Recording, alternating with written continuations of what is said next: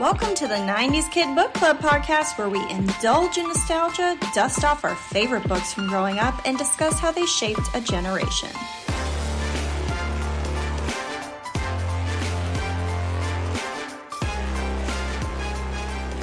Hey, Amy. Hey, lady. Um, I have got to tell you that we have already planned our Halloween costumes. Oh! We're doing a group costume. Um, Lily usually has planned her mind by about now in the year, like Yeah. mid September. She's got it down. I check with her multiple times, like, are we still doing that? Are we still doing that? Last year, she said that she wanted to be Marshall, who's a Yeah, yeah, yeah. Paw From Patrol Paw pup. Patrol, yeah. Went to some Halloween store, bought her the whole thing, bought her the special like extra backpack that she needed that looked like a jetpack. The day of Halloween, like 10 minutes before we were leaving, she said, No, I'm not wearing that. She wanted she wanted to be Olaf. So I don't know if you remember, I but I put remember her in a white sweater and made an Olaf hat out of like we had a I don't know, sticker or cutout or something of his head. It was like perfect. And I just put it on a little band that I hot glued around her head and put little buttons on her white Perfect. jumper. I was like, that that's what we're doing. And she loved it and she was happy and it didn't matter that it was last minute. And everyone was like, "Oh my gosh, great co- like so smart. So Yes. great costume." I was like, "Yeah, I know." Ah. A plus, mom. A plus. This year we are not switching costumes because my brother and his wife Taylor have asked to come trick or treating with us this year. So is everyone involved in the Every- outfit, in the costume? Everyone's involved. So you remember last episode uh, I was telling you that Lily is so excited to go to Mario World. Yes. She saw the Mario movie. She's obsessed with Princess Peach. So we're doing a group Halloween costume where she's Princess Peach. She also told me I have to be Princess Peach. and that Josh is going to be Mario. My brother Austin is going to be Luigi. yes. And then my sister in law was left, and I was like, What's Taylor gonna be? And she goes, Um, Toad. No. So I was like, Sorry, Taylor, you you were relegated to Toad. She was like, Oh, that's great. I love it. I was like, Okay, good. She could also be a Princess Peach too, I guess. yes. but yeah, we've we are planning our Halloween costume already in mid September, and it cannot change this year Yeah. because it's it involves a whole group. And I think Halloween's on like a Tuesday, so I don't know if we'll have like some community event or like trunk or treating or something the weekend before. Yeah. And maybe she can have a different costume for that or something. I think that's what we ended up doing last year. Is like every event she just wore something from her dress up box, so she'll probably want to do that again. But I'm going to be Princess Peach. That's awesome. Are you dressing up? So I'm always a witch of some form. Mm-hmm. So I will definitely be a witch again this year. But I really, really, I've had this goal in mind for the past couple years and we just haven't been able to make it happen. Either like Blaine's working and it's just me giving out candy or we had COVID or Mm-hmm. whatever. Not we had COVID, but COVID was a thing. The world And yeah, the world had COVID. Um, so I've always wanted us to do Merlin and Madame Mim from Oh, Sword in the. Stone. I Yes. have always wanted to do this. Yeah. Um, I just feel like Blaine would be the perfect Merlin, and I Mhm. could definitely do Madame Mim. Mm-hmm. Um, Oh yeah, that'd be great. so I really want to do that. I doubt it'll happen this year, but this year I'm really focused on the decorations outside. So I'm up in the ante. I just had a random. this is so stupid. I just had a random thought of like one of your dogs running around with like a fake sword Yes! stuck in them, like they're the sword in the stone. Doug. Doug's the sword I in the know why stone. that really got me. Just like running around with the little like foam swords. That's awesome. But yeah, I've always I always want to be a different witch. Um Halloween's huge in the household. I've got it. Every year I want the decorations to be more and more and more. Mhm. Eventually having like even a haunted hayride type of Yeah. thing. Like we a have haunted garage, a haunted house. My mom did that. Oh, She did that a couple years. My mom won they did like yard competition. Does yours neighborhood do this? They do yard competitions. My mom won the best Halloween decorations multiple years in a oh row. Oh my god. One year she did a full on haunted house in her garage. we stapled black like tablecloths, Yeah. like that kind of material, Yeah. all over so it was all blacked out. At the very end, she had one of her friends dress up and literally chase kids out of the haunted house. Yes. It was the best. Um, we have talked to our buddy Trent actually about something similar. You know, we could even set it up where they go to like ba- the backyard and travel through the garden and Whoa. you know, like we could actually cuz it's pretty dark back there. If we have all the lights out, so Mm-hmm. Yeah. we could guide it, you know, with like couple candles or something like that. You know, the little battery powered. Yeah. Yeah. So Halloween's huge. I spent way too much money on more Halloween decorations. Really? We're making the a portion of the front yard into a graveyard. Cool. Um, the front portion of the house will be like hocus pocus themed.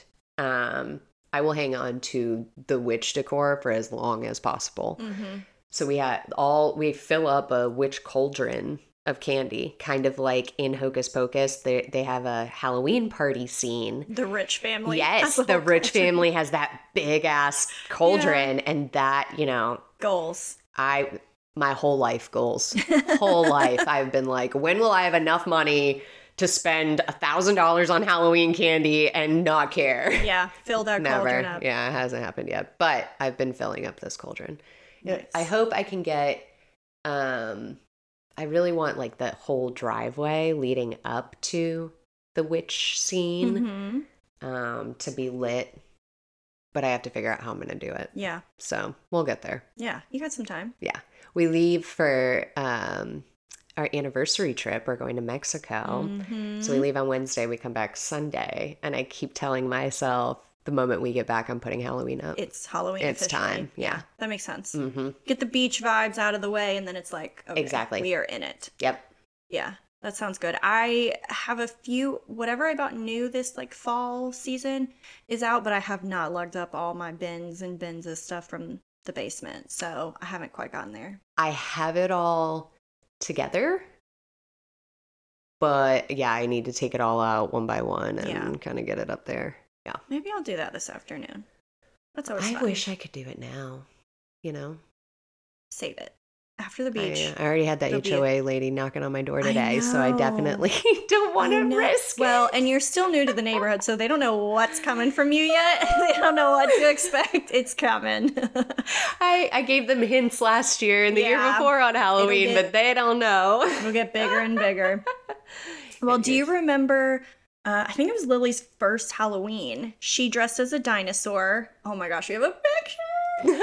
she dressed as a dinosaur popping up out of an egg. It was like a little foam egg Yes. bottom. Uh-huh. And she was nine months old? No, six months old. She was such a About six months old.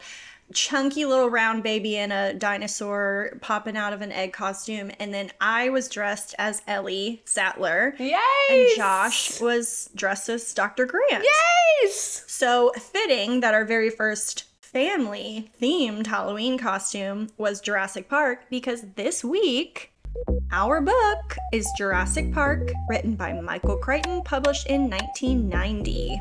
So tell me, what is your experience with this book? Did you read it as a kid? Were you aware of it? I did not know Jurassic Park, Park was even a book. Oh my gosh. so I knew very well the movie. I knew Jurassic Park had this hype. Like the movie came out and it was huge. It like was huge. ki- kids loved it. It's and still huge. They're still doing it. They're on like God knows what number. I've stopped watching them at this point. Like Same. it's ridiculous. same. But um it, kid kids I mean always go through like a dinosaur stage anyways. Um and Jurassic Park kind of fed that for kids for generations ever since. I feel like it was especially big in the 80s and 90s though. Like I knew every name of every dinosaur and it really still kind of pisses me off that they keep changing them cuz to me like a brontosaurus is a brontosaurus. That's what I was told. Yeah. And in my like kindergarten class, we had bins of dinosaurs and then the little cheat sheets of like what's their name and some facts about Yeah. them and you could like pair them with their facts and I memorized the dinosaurs names and they just keep changing. but there was a dinosaur obsession in the 90s for sure. There was um I'm the baby, gotta love me.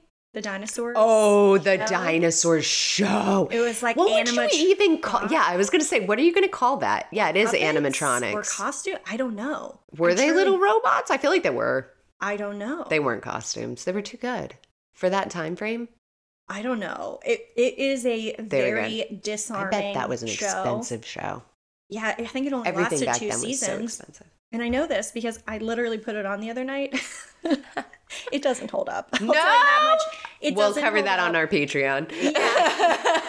does not hold up. The quality is so bad, and I, like I said, I think it was only a couple seasons. But there was also "We're Back," a dinosaur story. Do you remember that one? That was animated.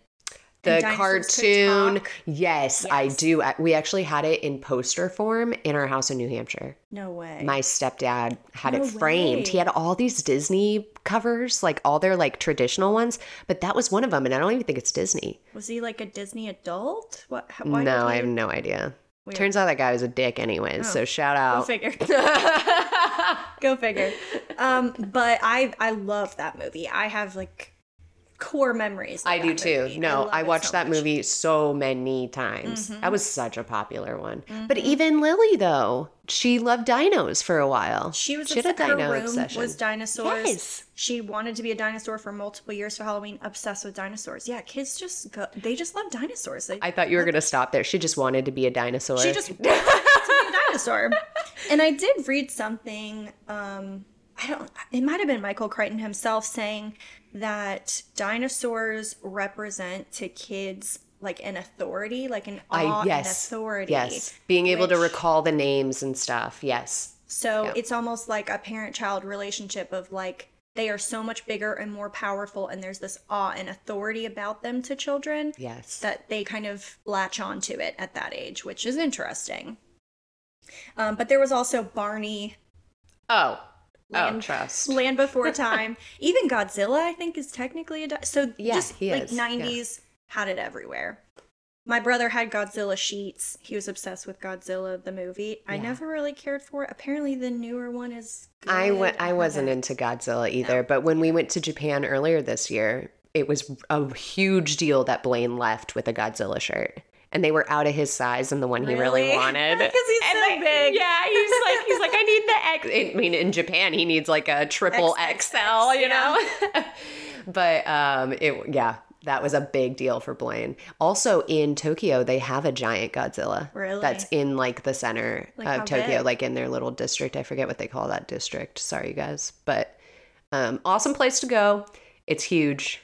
like a building huge. Or Yes. What? Yes. No, it like over, it like, um, how would you describe what I'm doing right now? I, The over overcasts the the little population. yeah. yeah, it looks over the um the streets. Okay. Cool. Yeah, it overlooks the streets. Yeah. Yeah, Japan for me is Godzilla and Hello Kitty. Oh yeah. Oh yeah. well, they that's all I know. they're big with um, Mario as well because I did yes. get Yeah. um, my niece at the time was really into Kirby. Do you remember the little pink puff? Yeah. And so I was, my sister was like, come back with something Kirby. And I was just like, oh God, where am I going to find something Kirby? Because I wasn't going to anything that was really Yeah. like related to. Mario or Nintendo. Um, but we did end up finding a little Kirby. Nice. So I got her one. Yeah. Cute. Mhm. Cute. So, um, Michael Crichton is my favorite author. He has written, I believe, 27 books. Let's see, I'll check my notes. 26. Wow. So 26 books, and he wrote some under a pen name John Lane. Ooh. Lang, Lange, L A N G. And those are harder to find. So my goal for years has been to read his entire catalog. Oh. I've only read like 14, I think, out of his 26, but I'm getting there. And I even have some in my office right now that are the John Lange. I feel like I'm saying that wrong. Lang, but it has an E at the end. So one of the two. Okay. Yeah. his pen name. I have plenty under his pen name that I just haven't started reading yet, but they're they're there, and I will start taking them off the list. But um, some of them are hard to find. Some of them were published posthumously. So Mhm. he died in I think 2008, and they kind of finished or put together whatever drafts that he had and published a few of his books. So I'm really trying to get through all of them. I love his writing style. I, I, I loved his writing style. I had never read anything from him. Mm-hmm. And just to tell our, our listeners, um, I immediately reached out to Monica and was just like, whoa, the writing style of this book. I, I, think I was only like two or three pages in at that point, but I was just like, this is amazing. Um, we had mentioned like Animorphs was just like really animated, lots of zings and zangs yeah. and, you know, wham bam. Um, and it was hard to keep up with that. This was not at all. Like, yeah. this is written so just eloquently and, mm-hmm. and it makes you like you just feel so much smarter than you actually yes, are. Yes, um, it does. Yeah, and he talks about such complicated topics. Most of his books cover either a medical adventure or some sort of science fiction. So he had an interest in both computers and technology, and he has a medical degree.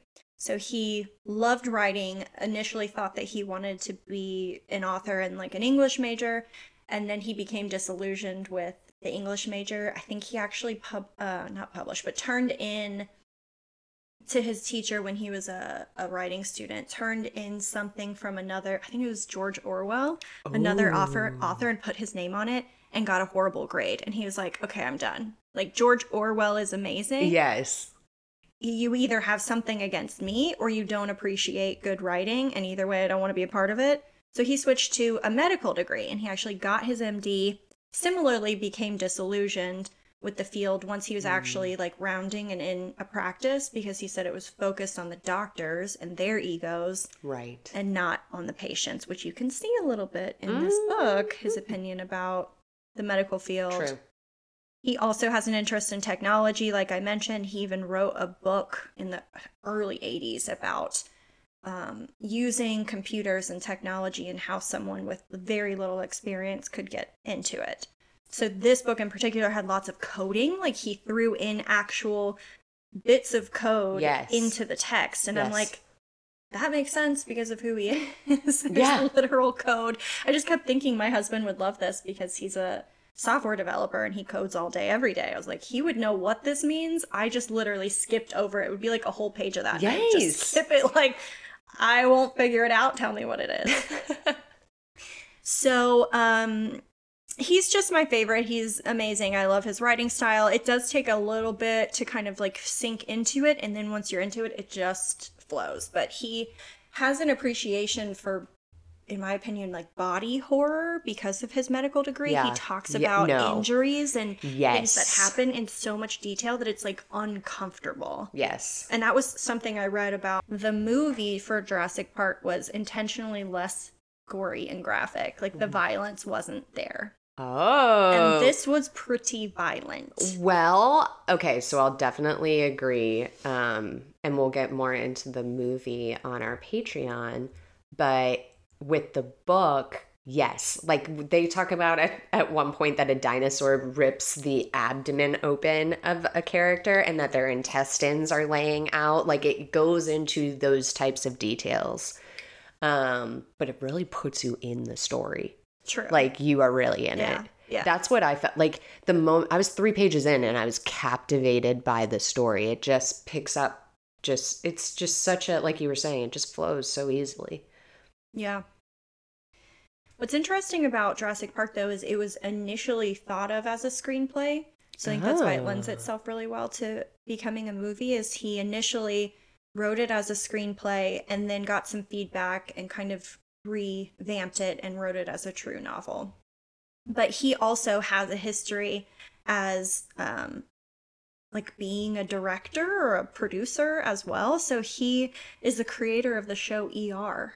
Oh, really? Isn't that wild? That's crazy. That's it's wild. Yeah. what? yeah. Um he also he also includes a lot of and, and, we'll get into the themes of the book but he includes a lot of environmentalism environmental yes. consciousness yes. How the medical field impacts and how our human hubris can impact the environment that we live in. But he's been criticized in the past for attacking the science behind global warming. Ooh. And when I read that, I thought, I'm just going to throw that thought away because I love him so much. It's like when uh, I'm obsessed with Led Zeppelin. It's my favorite band of all time. And people will try and talk about things that Robert Plant did when he was younger and famous. hmm And this was also like in the late 60s. So it was different times. But like he married somebody who was like 14 or something like Oh. that. Yeah, something bad. But it's one of those facts where I'm like, throw that away. Yeah. Throw that away. No. She was happy and she loved him. Yeah. Um apparently he has financially supported the Democratic Party and warned that there should be no partisanship in environmental legislation. Like we all live on this planet and we should be working together to solve global problems. It's not a bipartisan issue. So he was arguing for an apolitical environmentalist movement. So it's not that he didn't Was against it, yeah. warming. He just was questioning some of the science behind it, which kind of led to some criticism. But I think ultimately I can kind of file that away as like, well, in the bigger, like grander scheme of things, he did kind of financially support doing the right thing. He just was questioning the actual science behind it, which I think it, everyone should do. You should understand Yes. the science and be able to criticize, critique, and question science behind these larger movements. Well, and you see that in Jurassic Park, even. It's one of the things that I really picked up on through the beginning half of the book is they focus on like humans' impact on the world and humans trying to like they talk about zoos. They compare Jurassic Park to like a zoo. And they're like, well, it's not possible to create an environment that is completely viable yeah. for a being, you know, that's outside of its environment. That was so Um, sad. Talking about, I don't I go to zoos. zoos. I hate I will refuse to take my daughter to a zoo. I did refuse to take her to a water park and then ended up taking her to one. Yeah. But that the zoo thing is one thing I'm gonna put my foot down on. If she goes with school and it's like a trip and everyone different. else is That's going, it's different. But I will not go and spend my money to take her to a zoo. Me neither. I just don't. I can't do it. Josh and I went that. for my dad's work had a party at the zoo once. It was like a, I don't know, like the company was like 20 years old or whatever, and all every employee went, and we just left feeling like, ugh, Yes, it's that awful. ugh, it's that just awful. wasn't fun. It's so sad. when I see that, uh, just the size of their enclosures, even at like the Atlanta Zoo is supposed to be like a pretty humane zoo. Like, And they do a lot of research. I mean, I think they're no. doing everything that they can, but still, it's not right and it's not natural. And unless I don't like it. they, it, it's a rescue, like they were going to die and you've saved them. But even then, some of the conditions they're in is like, and I do, I am a believer of survival of the fittest. So even if it was an animal that was, you know, hurt Yeah. or something like that, then it needs to go through the natural life course. Yeah. You know what I mean? Mhm. Like, and I'm not sure it's really our duty to come in and toy with that. Intervene. which is really one of the the topics that Jurassic Park covers is Mhm. like what happens when humans get involved. yeah. And in this case, you might get your insides ripped out, but yeah. yeah, there's there's a good bit of that happening. So, um this as we mentioned was adapted into a movie that was uh, directed by Steven Spielberg. Yes. Both this and Lost World were both directed by Spielberg.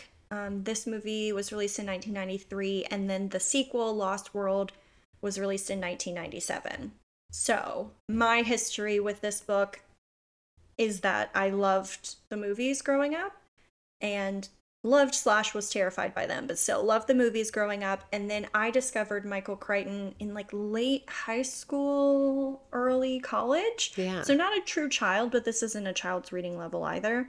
But I did discover him kind of late high school and had no understanding of who he was or any of the history or the stats that I've shared today.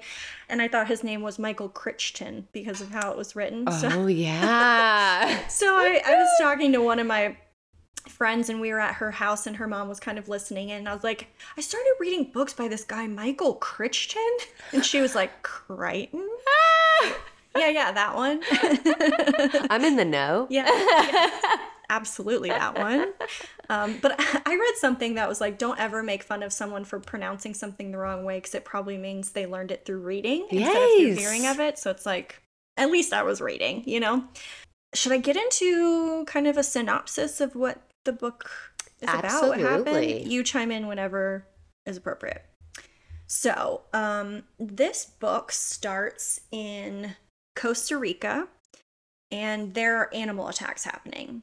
So, it's believed to be a lizard, later identified as a dinosaur, but these lizards are attacking small kids, infants, babies, yeah. babies. So sad. I was actually a little bit upset reading about it. Truly. Triggered. Like, it hit yeah. It hit different than the first time I read it. I just can't imagine like a little lizard coming up and biting a hunk out of your baby. It's just it's too much. So um, the the characters here are a paleontologist named Alan Grant, a paleobotanist named Ellie Sattler, and I never fully understood from the movie that she was a botanist, not also a paleontologist. Oh yeah. No, I don't. didn't seem to focus on that in the movie. Yeah, I don't recall that either. But like later in the book, she identifies that there was a plant near their uh, on Jurassic Park. Yes, a plant near their pool that would kill children Yes. swimming there. It's like, yeah, you might want to check with your paleobotanist on that. Um, another character here is Malcolm. He's a mathematician, um, heavily uh, focused on chaos theory. Apparently, he knew that Jurassic Park was doomed for failure from the beginning. I'm a little confused as to why they included a mathematician to kind of consult on this park before. Yeah. Like, that's such a strange choice. That is a really. I understand consulting with the paleo paleontologist, paleobotanist, like animal trainers, but a mathematician. veterinarians, a mathematician. Very interesting, but he apparently knew it was doomed from the beginning. And then there's Hammond, who is the leader of this whole thing. So he's a billionaire working on a quote unquote nature preserve. We know it's actually dinosaurs. And his financial backers are concerned about the safety in this park because of those animal attacks that were happening. So it was actually, um, when these lizards were attacking, it was actually a child who told his mom, No, that's a dinosaur. Yeah, And I that's what I thought was so cool that the way that they, so the whole time they're like they have these lizards and they're small and they're like you know we're trying to identify these lizards and then this woman comes in and she's just like oh that's a dinosaur Yeah. and they're like no it's a lizard and she's like oh no trust me my kid is obsessed with dinosaurs I know my dinosaurs like this is a dinosaur Yeah. and that was hilarious to me because again like we were saying earlier um i don't know if it was in our previous episode or if it was earlier today but every kid goes through a dinosaur phase yeah. you know it's Yeah. like Yeah. Because choose your own adventure also had a t-rex in there Right. yeah. Oh, yeah. yeah true. dinosaurs were big Mm-hmm. So there was also a lawyer representing the financial investors who were coming to check in on things at this resort. His name was Donald Gennaro. And then you find out once we get to the freaking island that Hammond, this ridiculous billionaire with no context or understanding of safety, brought his grandkids, Tim or Timothy, and Alex or Lex. So he wanted to show how safe it really was by inviting his own damn grandchildren, which I think in the movie they were like a niece and nephew situation. yes that's what i remember it's too. even more horrifying that it would be his own grandchildren. So um, we start on a dig with Alan and Ellie. They are given the specimen of this lizard that we then find out is an actual dinosaur, are told that there are these attacks happening, and then Hammond flies them out with urgency. He's funding their Trip. dig, Yeah. their their the whole, whole excavation exactly. Yeah. That's the word.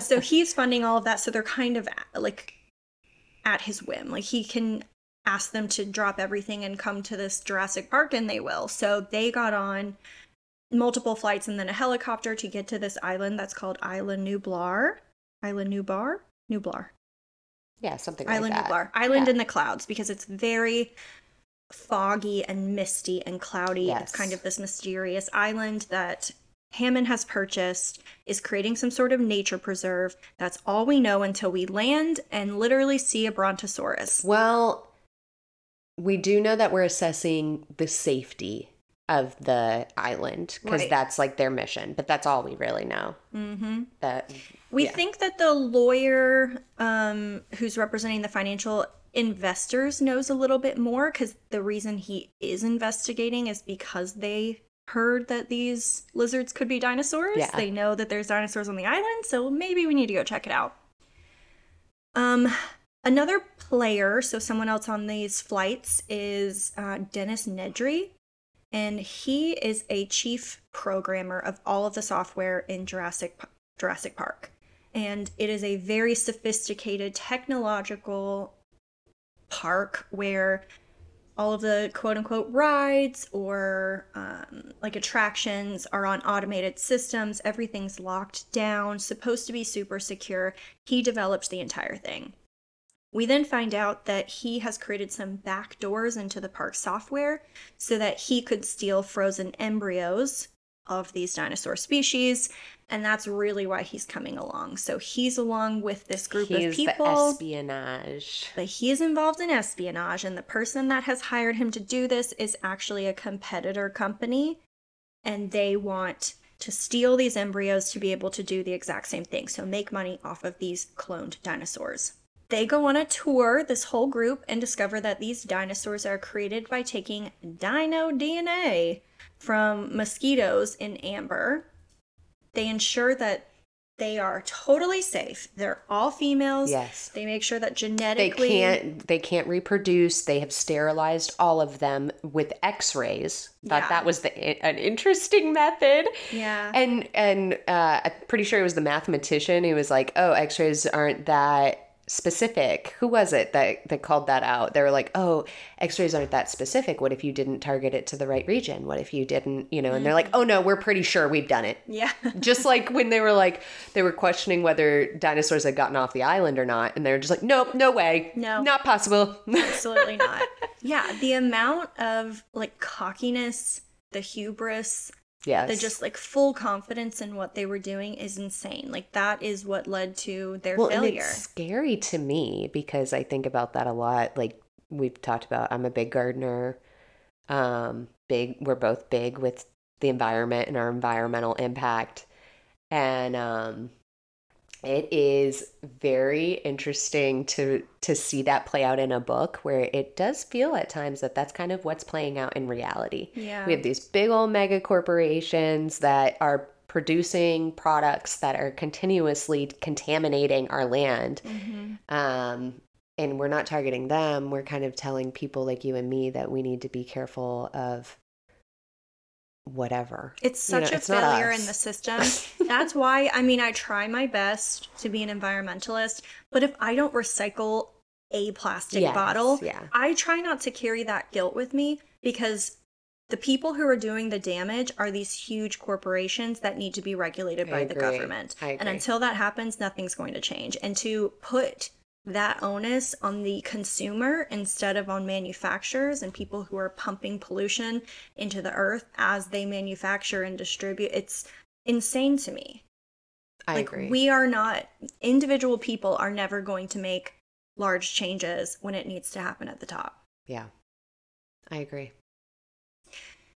Anyways, off my They really they really play that out in the book though. I mean, in the book you can feel all of this kind of energy. It's like um what's the word? Like countering energies, I guess, where it's like one person feels like Oh, we've got this together. We're, you know, the super egotistical side is like, we've got this together. There's no way a dinosaur has escaped. And then the other side is like, oh, I actually know that this is totally a failed project, that this is impossible to do, you know? And it is scary to think about how bad things could really get if a few like deranged, overly confident people make these kinds of choices. Mhm. Like it could easily happen that someone could set something loose on the environment or on the people I mean, who knows where COVID came from? It might have come Yes. from. We don't know. So that was actually something that I looked into as I was reading the book. I had a lot of moments that were like, is this true? Like, is there what parts of this are true?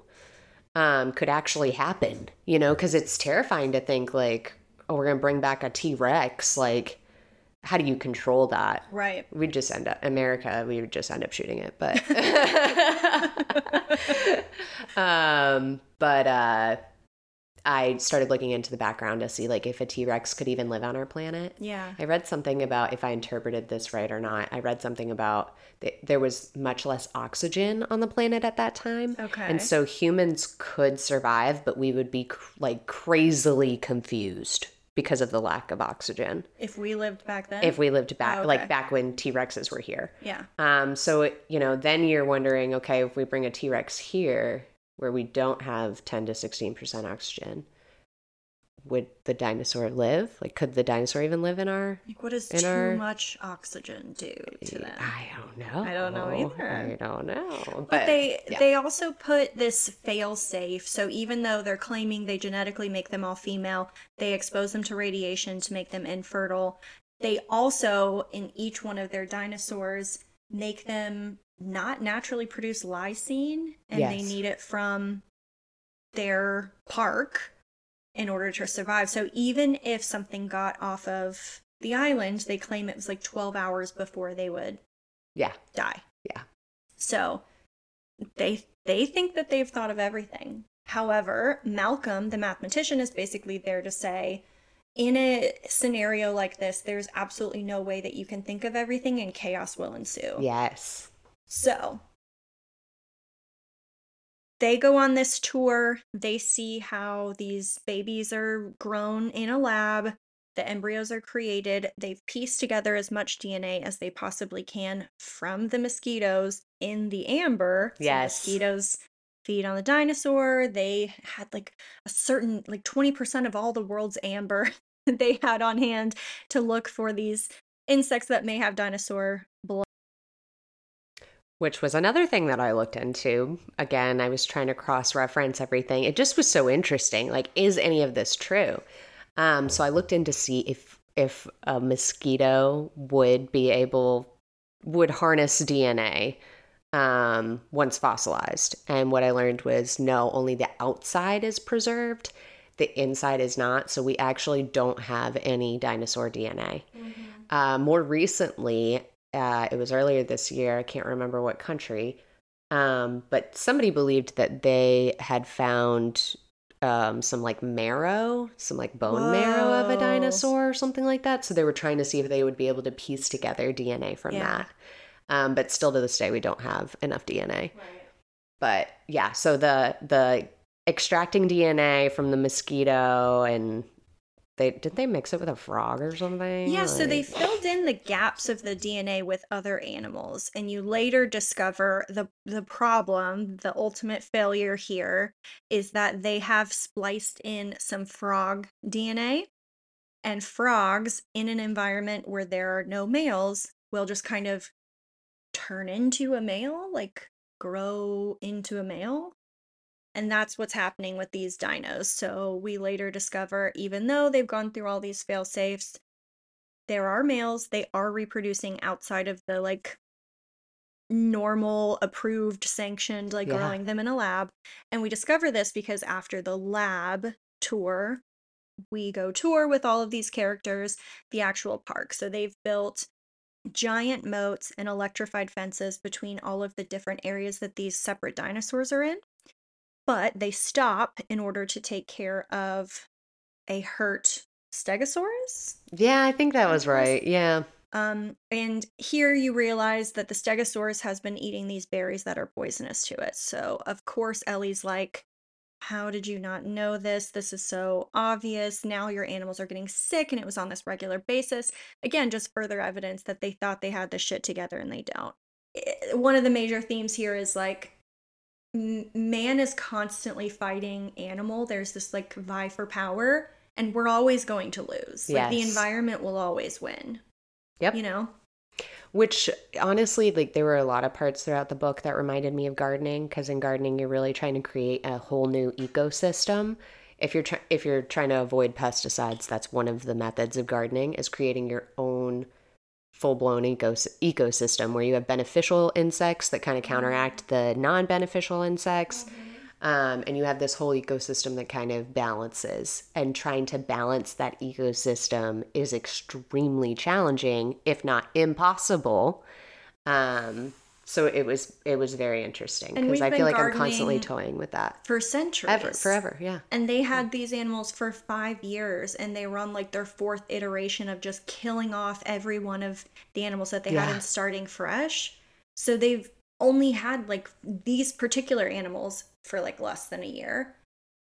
And to assume that you have the perfect environment for them to survive is insane. yeah It's absolutely. insanity. And it, it really made me sad to think about how many of these dinosaurs they probably just killed off. Like they mentioned that there were these genetic abnormalities that would happen just naturally in the process and so they would die. But then also they again they were on like the fourth iteration. So did they just slaughter all of these dinos and then start over again? It's horrifying. I mean, it's kind of like gardening where you plant you plant more than one seed and then you got to go out there and you got to thin them out. So you're basically just killing them off at that point, you know, and you're choosing one to stay. On each season you go and pull it all out. Yes, and you just start kill them all. It's a Yeah. slaughter. It's a big old slaughter. Yeah. So, anyways, I was talking about we discovered that these animals are procreating because we find eggs on this tour, discovered that they are identical to the eggs that Dr. Grant is digging up in the desert on his dig. So, we know that they are reproducing. We don't necessarily know how, but then later find out they they did use this frog DNA and that's allowing them to spontaneously become male. They're re- reproducing on their own. And you may be asking yourself, how did they not notice? Yeah. So they've got huge technology, all these systems to be tracking Tracking every move. Like they're every really animal. Yes. They know where every one of them is. Then they discover that they were putting in an expected number of dinosaurs that this program should search for. It's like 264 or something like that. And so once it found 264 dinosaurs, it stopped counting. Mm. but there were more. Yeah. So the flaw in the system is that it should just continue counting until it has the total amount. So they were typing in, okay, look for 280, and then they'd find 280. Look for 300, and then they'd find, Find 300. 300. So there were all these animals that were kind of hiding from the software because the software was counting them, but then stopping once it found the like desired. Maximum number, Yeah, we yeah. shouldn't have more than this, so let's only search for that many. So, um, while we are touring, we get in those awesome little jeeps that you're familiar with from the movie and are attacked by a T Rex. So, this is kind of where chaos ensues. They start splitting up, they all kind of go in different directions. Grant finally finds the kids and kind of goes on an adventure with them. Ellie is taken back to the like kind of base camp, and um, Malcolm got bitten Yes. by a T Rex. He had a compound fracture, all these terrible injuries. So he was immediately taken back. Who found him? How did he get back? I don't remember how he got back. He got back. Ellie was taking care of him. Meanwhile, Grant and the kids are kind of missing. So they go off on this crazy adventure. They encounter all kinds of animals. The freaking T Rex is like chasing them through the park Yes.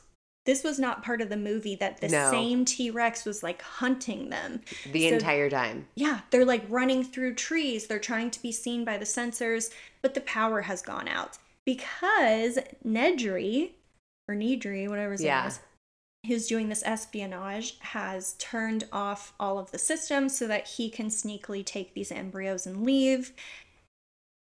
He then was attacked by a dinosaur, as you've seen in the movie, and passes away. However, the system's now all shut down. So they've got Yeah. people trying to get the system back up. But But he's the one who gets his intestines ripped out, isn't Yeah. he? And it's super graphic in the book. Like they Yeah. d- they make it very clear. Like Ugh, yeah, it's ain't no surviving. Basically, everyone dies. So to end the story, they Everybody dies but the kids. Yeah, and Grant and Ellie. Yes. So um, Hammond, because of his own hubris, gets attacked by the tiny little dinosaurs that kind of like rip you apart, the compies. That was a really brutal killing because he said that they have poison in them. So they bite you, you're poisoned, and then it's kind of like a narcotic. Like you kind of just get, get like numb and fuzzy. And so in the book, he was like, I don't feel so bad as they're ripping him apart. Really gruesome. Um, but then Malcolm succumbs to his injuries. Unfortunately, he dies. I think in the movies he survives and he's in number two. I was gonna say we'll get into that on Patreon, but I yeah, I think I agree. Um, they, in this whole adventure, have discovered that there was a ship that was coming every two weeks for supplies. And they noticed through some binoculars that there are little dinosaurs, probably the ones that looked like lizards. I think they were the compies, I'm not sure, hopping onto that boat. They actually saw them on that boat going back to the mainland. And So- those are the dinos that were hurting these poor children and babies. Yeah. hmm So basically, towards the end of the book, you realize that animals have been escaping the island this entire time. There is, in fact, a Jurassic World to come back to when they get to the mainland, which is number two in the sequel. Um, but again, Grant survives, the two kids survive, Ellie survives. Basically, everyone else dies. There's tons of crew and other people that were on the island that have passed as well because these animals are just going from their paddocks to others, attacking each other, attacking the people. Finally, they do get rescued by the Costa Rican government. So a um, helicopter comes down, picks them up, and then they're later quarantined and kind of held at um, a hotel to heal and tell the Costa Rican government what's going on and what they need to do next. So, you want to talk about general themes? What did this book mean? What did we get from it? Yeah. Okay, so I had a lot of things come up throughout the book. Um, one thing that they talk a lot about, they use a lot of big terms, but one of them is like biotechnology. And the whole thing is going to be um, like it, it's kind of something that the people are fearing at this time. There's a lot of fear based um, narrative Mhm. regarding biotechnology is at least the, kind of the theme. And it reminds me a lot of our current relationship with AI.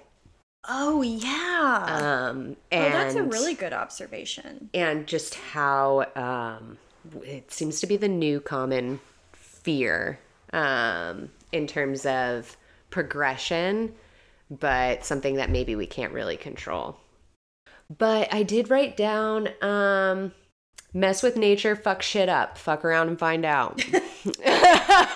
Yeah. So that was a huge overlying theme. Um, as well as like it's almost a Frankenstein Yes. story, you know, like you're creating something, it's running amok. Yes. And um, let's see. Yeah, a lot of people draw that conclusion that it's basically like Michael Crichton's version of Frankenstein. Mhm. and that throughout he kind of critiques modern science and says like what happens if we take things too far like we yes, don't know enough about what we're doing and can really kind of mess with the balance of the world we live in So um, I did look into kind some things. I don't know, just the idea of dinosaurs and trying to bring them back. It feels so real. It feels like something we would do. Like humans are dumb enough to try and mess with this and Mhm. fuck around and find out. yeah And so I was looking into seeing, you know, I think I I'd remembered reading an article a few years back that was about mammoths, woolly woolly mammoths, and trying to like clone them. okay Um, and so yeah, back in 2021, there's a new company that wanted to resurrect the woolly mammoth using DNA splicing. And that was in 2021. did they have enough dna So that that company is called Colossal Bioscience. mm-hmm. and it's the world's first de extinction and species preservation company. Okay. The fact that they use species preservation as the word really uh, scares me because that's exactly how they described it in Jurassic Park. Yeah. Um, Yeah. but they are working to bring back the woolly mammoth, the Tasmanian tiger, and the dodo bird. But why? That's Just 'cause we been, can? That's honestly what I was going to ask you. Like, Like- why? What's the point? Just so we know how they were, how they, how they like lived, how they their bodies are, their anatomy, their DNA. Like, just so we know. Yeah. Like, don't we know enough to be satisfied? Like, yeah, why do we need to know more? I don't They're not even around anymore. I don't know. Um, but uh, yes, that was something I looked into. And then in July of 2023, they found a new dinosaur in Utah. no a dinosaur that they'd never No way. heard of. Um, so I thought that was really cool. Now we have had one recorded instance um, instance of bringing back an extinct animal. It was called the it was called Baby Burcardo, Bucardo, B U C A R D O. Um, it's like a goat. It's kind of like a, a yak. Huh. Like they have big old horns. Um, but they they're they're a form of goat. And this animal lived for seven minutes Oh. and then died due to a lung ma- a lung malformation. Oh, that's so sad. Why? I know. Why are we But doing this? Again, it shows like fuck around, find out. You know, like it's just ridiculous. Um, again, wouldn't be able to extract DNA from a mosquito, and we Mhm. don't have any dinosaur DNA. So Yeah. sad stuff. But I honestly, it's kind of like Terminator 2, going back to AI type stuff. Same type of premise, you know? It's like humans create something and then it runs amok. Yeah. It's a terrifying thought. It is. And something I feel like is far too real. yeah. Just because I, th- believe humans are only one thing and that is flawed. so, Yeah. I, I, for me, this entire book is a lesson on greed and hubris. Yes. Like, assume if we can do something, then we will do it. Do it, and like assuming that we know more than we do, and we're capable of so much more than we are. Like, we need a bit more humility in our place in the world, or else this kill is, the ego. yeah, this is where we'll end up. It's just chaos results from poor planning. Poor planning comes from some sort of confidence in your own ability and lack of care. It's yeah. So uh, for me, that was kind of the big overarching theme. That's what I'm getting from it upon this read is Yeah. just the hubris, like assuming that you know anything. I also, um, just as somebody who didn't read the book as a kid, like if I was a kid trying to read this, I think I was an idiot as a kid. Like there's no way I would have understood any Yeah. of this. I think the first or second page is when they drop biotechnology as a word, and I would have been like, "Why? I can't pronounce that." Yeah. um, so it was definitely way over my head. But now reading it as an adult, such a cool story. Highly recommend. Yeah. Such a great writing style. Mm-hmm. Um, it's another book that has its own world to it, Yeah. and um, yeah, And they Really didn't make up any weird science fiction. No, they words for you. didn't. They didn't, make up a language. Didn't No. make up any weird terms. So you're down. I could at least try with the dinosaur names if I didn't know it. Yeah. Yeah, well, I think for you, it's like you can do science fiction if it's set in some sort of reality. Like you kept saying, like, could this happen? Like it's set in a reality where it's like you could see this happening. Absolutely. What's really interesting is the timing of this book. It was published in November 1990, and in December 1990, the Human Genome Project finally began. And that's what ultimately mm. maps the entire human Yeah. genome, or all of our DNA. Yeah. So I know that they talked about it for many years before 1990. It was probably something that Michael Crichton was aware of or had heard of Yeah. the talks about are we going to do this? How are we going to do this?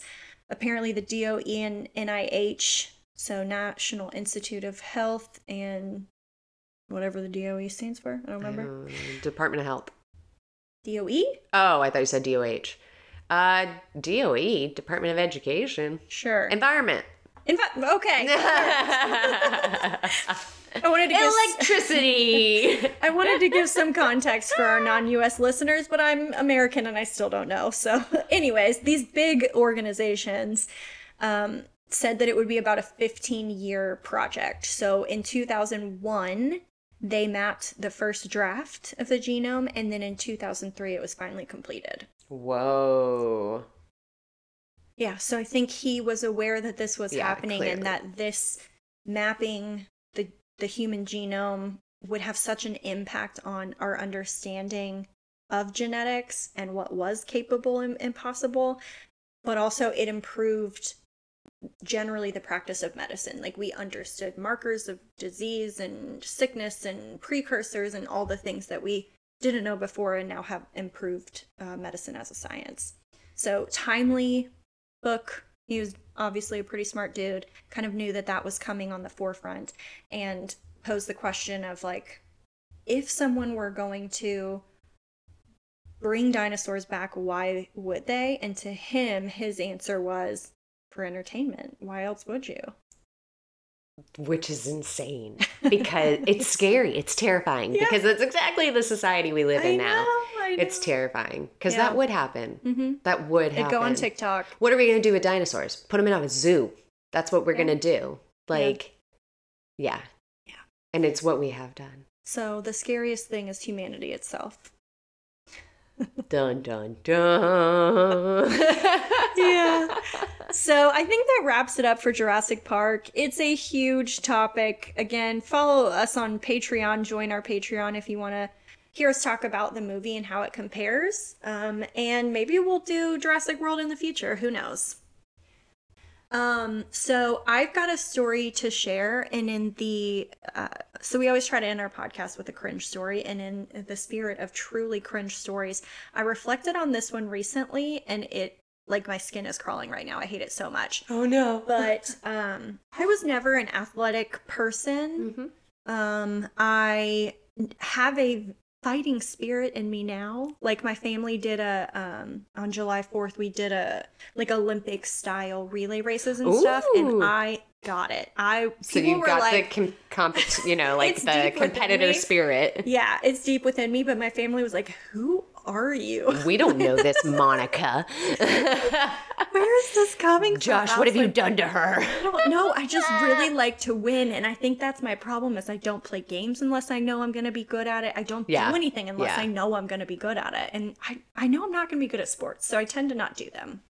But I tried out for cheerleading in middle school. Didn't make it. I'm not a cheerleader. Yeah. My voice is tiny. Y'all hear me on a microphone, but believe me, in general settings, you can barely hear me. It doesn't register. And imagine a party. Like, I lose my voice every time I have to project at a party. So I have a small voice. I'm not super athletic. I don't know why cheerleading came to mind. And my we mom was already knew we already know from previous cringe stories that we've talked about on the pod um, that neither neither of us really appreciated the spotlight. So No, cheerleading is a very interesting one that you chose to take on. You know, you're on stage basically the whole time. Yeah, yeah, it, I, it didn't make sense for me. So I saw that there was basketball tryouts instead, Yeah. and thought I could do that. Uh-huh. I I didn't make it as a cheerleader. I've never played basketball in my entire life, and I don't know any of the rules. But I'm just gonna try out and see what happens. Yeah. So I was probably just as bad at that as I was cheerleading. because when they posted the sign of like who made it on the team, Yeah. they posted it on the opposite side of campus. Like I had to get to my school bus after school. There was this girl who was in my class who was also trying out, and I said, Could you go across campus? Because she had to look for her name anyways. And I was like, When you go there, if you could look for my name, just tell me the next time we have class whether I made it or not. We had class like the next day. Oh, wow. I rode the school bus home, so excited to find out if I made it. Went into class the next day and she said, You made it! And I was like, Oh my god, I made it! So surprised. I show up for practice the first day. I didn't fucking make it. That bitch lied to me. No. And I still don't know to this day if it was like a prank and she wanted to be mean, which or is if she just couldn't tell you that you didn't make it. So she lied. Okay, that never came across my mind. That's a reasonable yeah, reason that too. could happen. The other one I was thinking is maybe I was that invisible that she didn't know my name. And she like sat with of course, your class every day. of course your twisted mind It's went like, oh, I- there. yeah, I wasn't yeah. bullied. I was invisible, which no, is worse. I no. But maybe you're right. She's young and she's like, I can't tell her she don't. Yeah. I bet she went home and told her mom, and her mom's like, "Just tell her she made it. Oh, they'll Oh. take her. She'll show up, and they'll take her." They did not Yeah, take me. They, they made do? everyone try out again. And it was so obvious I was the only one who didn't know what the fuck I was doing. so I made everyone try out again because I showed up. I half assed it through tryouts and then just never God, looked at the list, what never the- went back. What the actual fuck, though? know. So that's how they handled it. Was made everybody Yes. try out again instead of just pulling you aside and being like, "Hey, this was the actual list." Like, Or just ne- better luck me. next time. Yeah. You know? Like anything would have been better. They were all pissed off that now they had to try out again. Yeah. Even though I was clearly the worst one and the one who didn't make it. No. Yeah. So the story in my head has always been that I was bullied, but now as an adult looking back, I'm like, it's truly possible that I just was completely invisible and she didn't even know my name, or Yeah. what I didn't think of, which is that she just wasn't emotionally adept to handle like telling me no. Oh my god. Well, that does jog a memory of a Oh, of a cringe story I've Okay. got. All right. Well, this is going to be news to the whole state of New Hampshire because it involves the entire state of New oh, Hampshire. Oh no. They used to have these coloring competitions in elementary school. Uh-huh. And it was it involved the whole state. Like every student in elementary school across the state of New Hampshire could color in this picture that they would send out. It was like once a month they would send out this picture and you would color it in and you could win a contest. Like Okay. they would choose the best colored picture. Yeah. It was basically like a coloring book. Like a, like but it's just one page of the coloring book and you would submit that. We had something like that, but you could get a free Sparkle skate rink day. Ooh, You that's you and your family fun. could go to Sparkles. Okay, so the prize for this one. I never won, by the way. well, here's the story. I have zero artistic ability. Like cannot color. Like I'm somebody who like barely can color in the lines. I felt like doing bold outlines and coloring in the middle was was impressive. Mm-hmm. Yeah, You know, yeah. that was like I wasn't shading or anything like that. So it wasn't real detail, but I thought I was impressed with that ability. Um, so that's where I was at. The prize you would win was you would you got announced as the winner at the state of New Hampshire parade that they were having having for Halloween. It was a Halloween Oh, edition. Yeah, it was a that's Halloween edition. alley. So it was like I remember the picture too. It had a bunch of jack o' lanterns in it, and it was like a haunted house. Mhm. You know, like an old decrepit house. Um, well, my sister is very artistic, oh, No. and I am not. And my sister is about three and a half years older than me. And so I had her color the picture, and I submitted it, thinking nothing of it. Really thinking I would not win. Like I'm just thinking Did you have to submit one? uh, I think my whole class, I think I, I don't know. I don't remember if it was mandatory or if I just did it because, Just but there was some pressure there. Okay. I think it was like I felt pressure from my Maybe teacher and I was like, I'm going to do it. Pressure. So it could have just been imaginary pressure I put on myself. But I give it to my sister. She colors it in. She's shading it like with crayons, you shading on this thing. It is so obvious looking back that I did not color this in. I was legit in like third grade. Well, and wouldn't your teacher know the difference between your normal art versus this one that you're magically turning you in? would like here. think. You would think, but it gets submitted, and sure enough, we win. So we won the contest for the state of freaking New Hampshire. We won. We yeah, it was really it was me. They're saying Amy Bridges. Oh yeah, they're saying Amy won this, but no, um, it was my sister who did it. So we show up for the parade, right? And my sister is pissed the whole time because she's like, I did this. I deserve the award. I deserve the recognition. And she doesn't say anything. I go up on stage. I get my little. They give me a trophy. Oh my god. They give me a trophy and like announce For my name. Yes, this was like a huge thing. And so my, my mom's there, my sister's there, and I go back to my family with my trophy, and my sister's like, "That's mine." and it's the first trophy I'd ever gotten. Oh, And because this is before they gave you trophies just for participating, Right. you know. So I had never gotten a trophy, and this was my first one, and I right, you know, did not rightfully earn it. earn this trophy. So uh, my mom ended up taking my side and said that it was my trophy and that I got to keep the trophy. It was ridiculous, absolutely ridiculous. But yeah, uh, newsflash, state of New Hampshire, I cheated and won. It was right. oh my gosh, that's amazing. yeah, I'd forgotten about that Have one. you ever told anyone that? No. my sister knows. like you she'll tell your- remember. did you tell your mom, or was she just blind? Oh, I think I think my mom knew. Okay. Yeah, yeah, yeah. I think we all knew. We were all in on it. Yeah. But um surprisingly nobody stopped me. You know, nobody Wow. thought like it's just easier to go along. God, whatever. wait, It's so ridiculous. What different times though. Well, imagine the scandal if you were like, "Um, sorry, it was actually my sister." Can you imagine up on Like- stage if I waited, Oh, you know, and then they're like, gosh. winner, Amy. And I'd be And like, you're no. Like, Oh gosh, you, you you need to get Allison a trophy for Christmas or something. oh, that's a good idea. Here That's a you good go. idea. Oh. Sorry. I'll color uh, color her a picture There instead you go. and give there it you go. Yeah. Well, if you have a cringe 90s story you want to be read on the pod, feel free to submit it to us via any of our socials or email it to 90skidbookclub at gmail.com. And you can find us on Threads, Instagram, and TikTok at 90s Kid Book Club. We're also on Patreon if you want any bonus content, like what we thought about this book's adaptation into a film. We also cover any TV adaptations for other books that we've read. Um, please rate, review, subscribe, tell your friends about the podcast. We'd love any new listeners. We appreciate all of you who are currently listening. Thank you so much. And I guess that's it for this week. So we'll see you next Tuesday. And TTYL. Bye. Bye.